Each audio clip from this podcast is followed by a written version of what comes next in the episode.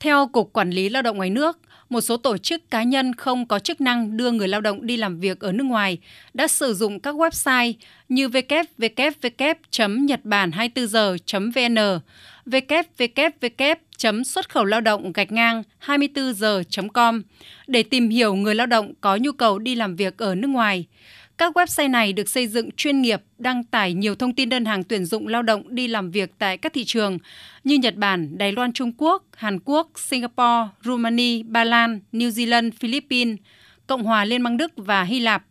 Sau khi người lao động đăng ký số điện thoại, sẽ được tư vấn viên giới thiệu qua các doanh nghiệp khác mà phần lớn là doanh nghiệp không được cấp giấy phép hoạt động dịch vụ đưa người lao động Việt Nam đi làm việc ở nước ngoài theo hợp đồng. Ông Nguyễn Như Tuấn, Phó trưởng phòng thông tin tuyên truyền Cục Quản lý Lao động ngoài nước cho biết. Sự việc này đang có dấu hiệu gia tăng. Các tổ chức cá nhân không có chức năng đưa người lao động đi làm việc ở nước ngoài đã sử dụng các website, trang thông tin cá nhân như là Facebook, Zalo để tìm kiếm người lao động có nhu cầu đi làm việc ở nước ngoài, đăng tải nhiều thông tin liên quan đến hoạt động đưa người lao động đi làm việc ở nước ngoài, cái đơn hàng tuyển dụng lao động đi làm việc tại nhiều thị trường cũng như địa điểm người lao động làm việc. Thông tin về website sử dụng để đăng tải thông tin lừa đảo thường gần giống với website của doanh nghiệp được cấp giấy phép hoạt động dịch vụ đưa người lao động đi làm việc ở nước ngoài. Để tạo lòng tin của người lao động, các tổ chức cá nhân không có chức năng hoạt động dịch vụ đưa người lao động Việt Nam đi làm việc ở nước ngoài theo hợp đồng, còn đăng tải nhiều thông tin hoạt động trong lĩnh vực này như đưa hình ảnh đưa tiễn lao động tại sân bay, quá trình người lao động làm việc ở nước ngoài, hình ảnh chụp với visa của nước tiếp nhận đã được cấp nhằm tạo uy tín với người lao động.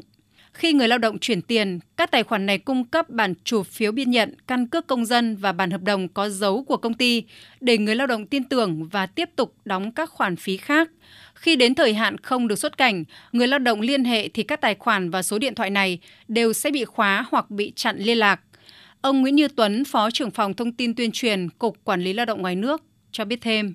Do người lao động ở xa hoặc qua giới thiệu nên tin tưởng và cũng không đến trực tiếp công ty để xác minh thông tin và trực tiếp ký hợp đồng mà họ chỉ liên hệ trao đổi và làm việc thông qua mạng xã hội và số điện thoại và cái thực tế này đã dẫn tới việc nhiều trường hợp người lao động đã bị lừa đảo thậm chí phải nộp số tiền lớn cho các cá nhân tổ chức không có chức năng đưa người lao động đi làm việc ở nước ngoài này.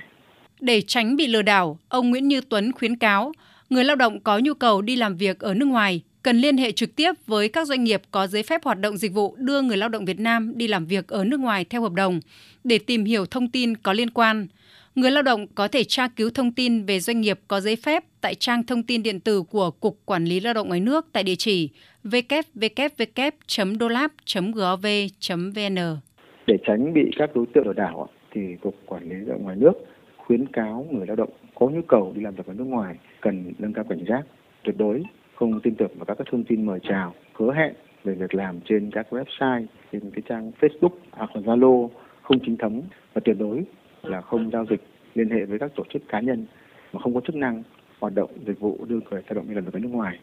Người lao động mà cần tư vấn, cung cấp thêm thông tin hoặc là phản ánh thông tin về các cái tổ chức cá nhân có dấu hiệu lừa đảo trong cái hoạt động đưa người lao động đi làm việc ở nước ngoài thì cũng đề nghị là người lao động liên hệ với cục quản lý lao động ngoài nước theo số điện thoại à, 0243 824 9517, máy lẻ 512 và 513 và địa chỉ của cơ quan của chúng tôi cục quản lý tại ngoài nước là 41B, phố Lý Thái Tổ, quận Hoàn Kiếm, Hà Nội.